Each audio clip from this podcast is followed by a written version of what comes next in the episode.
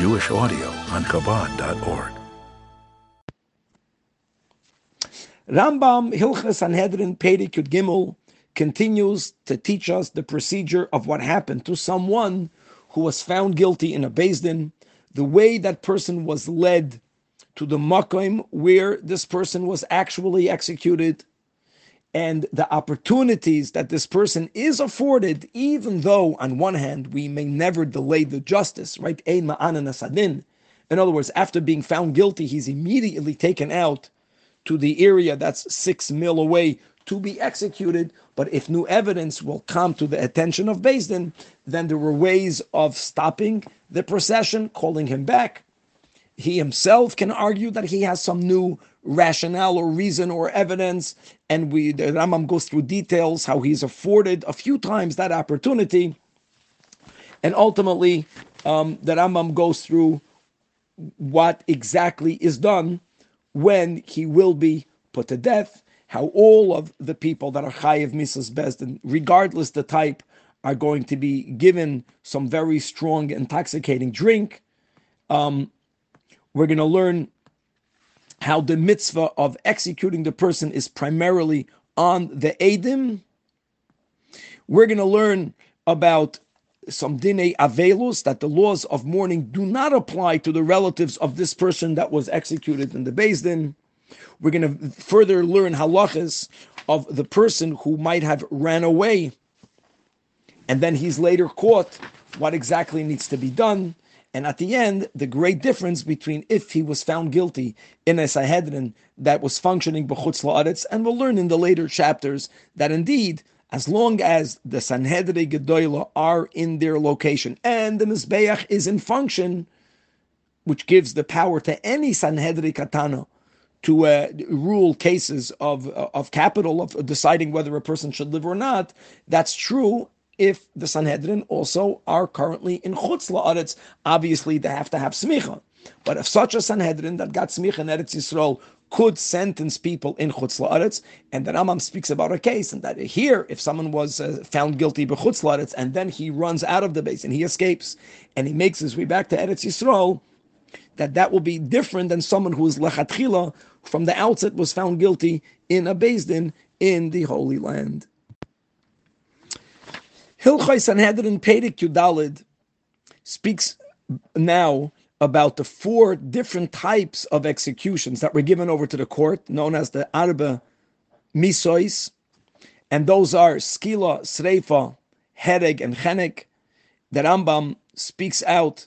the order of severity, which one is considered most severe, and the Rambam Paskins that Skila is considered the most severe, followed by the Misa of burning of Sreifa, followed by the misa of decapitation, and the least severe is considered chenek, which is the misa of strangulation. And it's important to know the order of severity because if someone was found guilty on with for two sins, each one carrying another type of capital punishment, the person will be given the more severe one. On the other hand, if you have two people, each one was already sentenced to death in a Beis Din, on each one on a, a, a different type and they were now mixed together in the scenario where, where you don't know which one is which, then you have to execute both of them on the less severe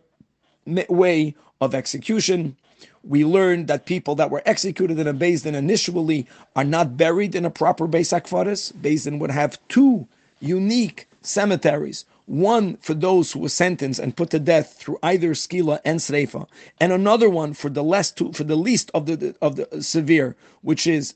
hereg and chenek, and after the body completely decomposes, obviously. After, since the person said vidui and there is tshuva and there is death and now the body decomposed, the person is no longer considered a rasha. The person has a full atonement, and then the person may be interred, brought back, and his bones gathered and buried with his ancestors. Uh, the Rambam speaks about the importance of Din being extremely patient and uh, without any haste coming to conclusions.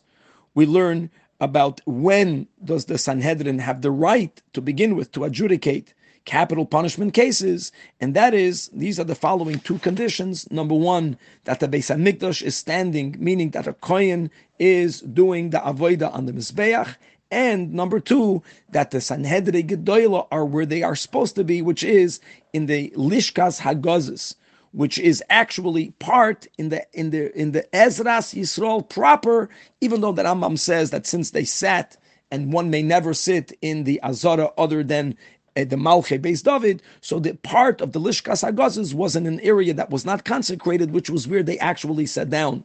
The Rambam speaks about the ten Golusin that Sanhedrin went from the Lishkas Hagazes. The final place where they convened was in Tveria, Irakoidish, and in our tradition, they're going to get back together with the coming of Mashiach first in Tveria. And as we spoke out on the last Shiur, in the last Pedic, that when these conditions are met, then a Sanhedrin not only is allowed to adjudicate capital cases in the Holy Land, but a minor Sanhedrin can also adjudicate cases b'chutz la'aretz. Rambam Hilchas Sanhedrin Perek Tezvav goes first through the specifics of the Dalad Misais Bezdin, beginning first with Skila, going through the details that even though Skila literally translated would mean someone being stoned to death, the imagery that people have is of stones being thrown on that person actually did not begin that way. The person was thrown off a building that Rambam gives the height that Rambam gives many details, and as we learned two chapters ago, I, it has to be done through the witnesses, and only if after the person being pushed off a tall building, if the person did not die from that, then the person had a stone thrown on him, etc., etc. The mitzvah of sreifa is done not by hurting or harming the outer part of the body, but it's what we call sreifas neshama, but the gufas kayam. The person had uh, melted different uh, types of metals, whether it's tin, uh, whether it's lead, um, poured down one's throat. The mitzvah of hereg of decapitation is performed by decapitating the person, literally, as the Rambam points out, as kings would do. And the, again, the least severe of the four, which is the, which is chenek, which is strangulation, that Rambam explains that it was done by having a rope within a rope tied around the person's neck, and each one of the witnesses are pulling from the other side until the person's neshama leaves his or her body. The Rambam speaks then about the unique mitzvah of hanging a person after they were put to death in a Din. And that mitzvah is only for someone who, God forbid, blasphemes, or for any person who practiced Avodah Zarah. Furthermore, after the person was hung by their hands, they were immediately taken down to be buried with many other details. All of the items that were used um, for, for, for the person to be executed will be buried with the person,